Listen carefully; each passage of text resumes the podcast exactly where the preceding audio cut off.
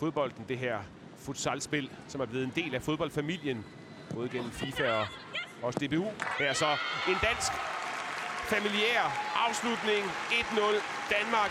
Sofie Bredgaard sletter et 0 i sin statistik. Det er nemlig første landskampmål for Sofie Bredgaard. Og igen så vi, det var fløjspillet, der gjorde det. Klubmæssigt. Og der kommer så en mulighed, og der kommer vel også en udligning. 1-1 scorer Uruguay til, præcis som vi så i kampen mod Frankrig. Kom Uruguay tilbage fra at være kommet bagud.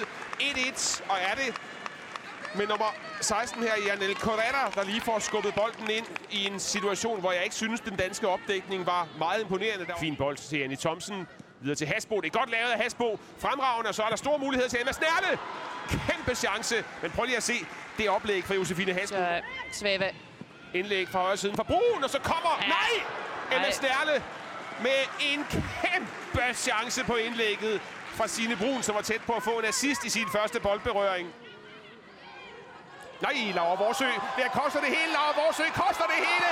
Og så står der 2-1 til Uruguay. Belen Aquino, som har arbejdet så stenhårdt, gør det til 2-1. Kæmpe fejl af den danske keeper. Og gigantisk Uruguay jubelklump hernede. Det vil være det største resultat i Uruguays historie, og det største danske resultatmæssige skuffelse i mere end et årti. Mod Uruguay, nummer 67 på verdensranglisten lige i øjeblikket. Sevike, og så fik de trods alt ødelagt den meste af den uruguayanske fest og reddet noget af æren. Rikke Sevike, hovedstødsudligning 2-2 her i Snærle. Snærle, stadigvæk Snærle. Videre til Kyl, Vangsgaard, og så Hey! Janne Thomsen med det højre hug, som vi ved, hun kan. Pludselig har vi ketchup-effekten på de danske mål. Det vi har ventet på en helt, helt halvleg. Hvorfor pokker skulle det vente så længe?